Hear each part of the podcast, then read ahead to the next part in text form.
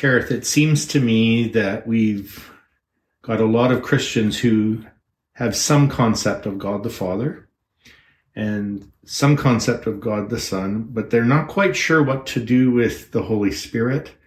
And so they reduce it to what I've heard you call binitarianism instead of trinitarianism. In other words, we there's two people, two persons, not two persons in the Trinity, and and just like where does the Holy Spirit fit in this, and what's the role of the Holy Spirit?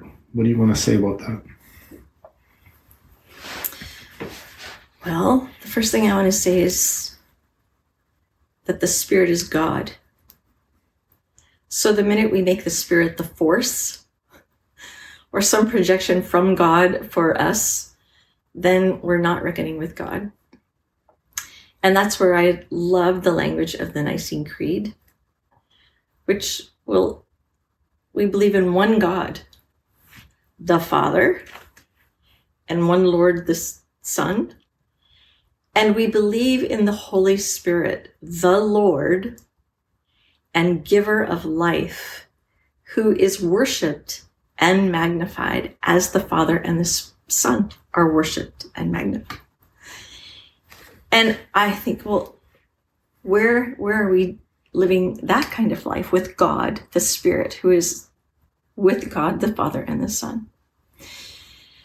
I, I get very struck by the fact that in Acts 19, 18 and 19, like Paul's got this lovely friendship and he's been living in Corinth and hanging out with Priscilla and Aquila and the bunch and and then he heads off um, back to Jerusalem and while he's gone Apollos comes along right and becomes a follower and Priscilla and Aquila hear him and then they take him back to says they just took him back to to just teach him a more adequate way, a little fuller sense, right? And then they don't really hear like what that is, except they hear him preaching about Jesus, and then there's something that's not right. And then Paul says right after that, Paul comes back through the space that this has all been happening. And it says he meets some believers. And he's like listening to them and they're talking about Jesus together. And he's like, what baptism did you receive?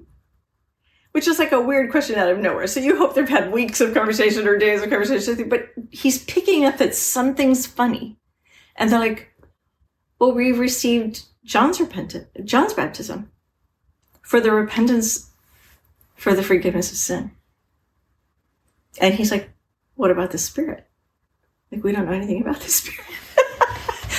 Boom! Now we're in the land of evangelical Christianity, right? Which is like, wait a minute, like, I don't just need to ask for forgiveness of sins so God will forgive me and accept me and take me home. He wants me to live the life that He's made me for, and He made me to be a child whose own breath, that is not just oxygen, inhale it. It's that I breathe God, the Spirit so that I can see with God, the eyes of God in the world, and speak with the voice of God and hear the voice of God for the sake of the world. That there is no way to become a true human child of God apart from God. Not as a moralist teacher who I have to remember, but as God who's speaking and drawing me to the one who now has lived that life within for me and died everything that's killing me, right? And and the Father who has loved me into being and is calling me for all of that is only possible to be united to all of that through the one who has always been Emmanuel, who is the Holy Spirit, God with us. So in the beginning, God created the heavens and the earth, and the Spirit hovered over the chaos of creation and the Lord and giver of life with the Father and the Son is the creative agent of everything, including new creation. I have born of the Spirit. I can only live the life that looks like Jesus' life, which is to be my life, the same way he did, which is by the power of the person of the Spirit in his life. And then when Paul begins to talk later about, well, this is the Spirit of God or the Spirit of Christ, and sometimes it's in the same sentence, like he's the Spirit of God, Spirit of Christ, you realize, well, of course, it, they are God. This is God in simplicity, all the same character, all the same way of being for us and with us.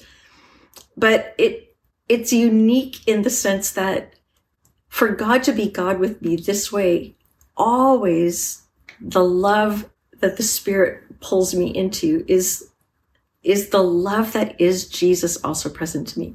So we were talking earlier about the fact that we come from a tradition that talks about Christ in our hearts or Christ in our lives or Jesus in us or us in Christ.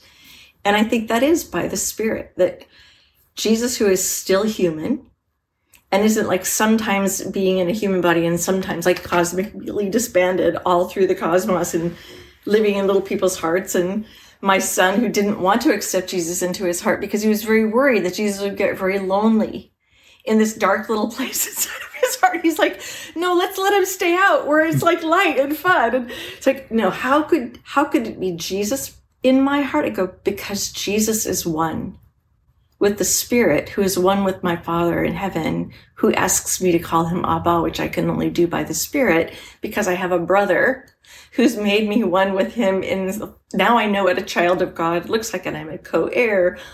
All of that requires God to be triune in our life. And so I come from lots of church backgrounds where I meet people who are what we could call binitarian instead of triune. It's like bi. So we've got Father Son, or they really are deeply Trinitarian. It's just that they've thrown out God the Spirit and replaced it with the Holy Book. So we don't have Father, Son, Holy Spirit. We have Father, Son, and Holy Scripture.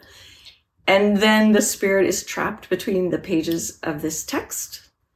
Or if he's like let out when you open that up, then he's like my conscience pricker or he's something. But this is not God. And so in other traditions, I'll be like, well, that's the shy member of the Trinity who's just pointing to Jesus. I'm like, really? Like at creation, like on Sinai, like raising Jesus from the dead? Like, I, I think it's God.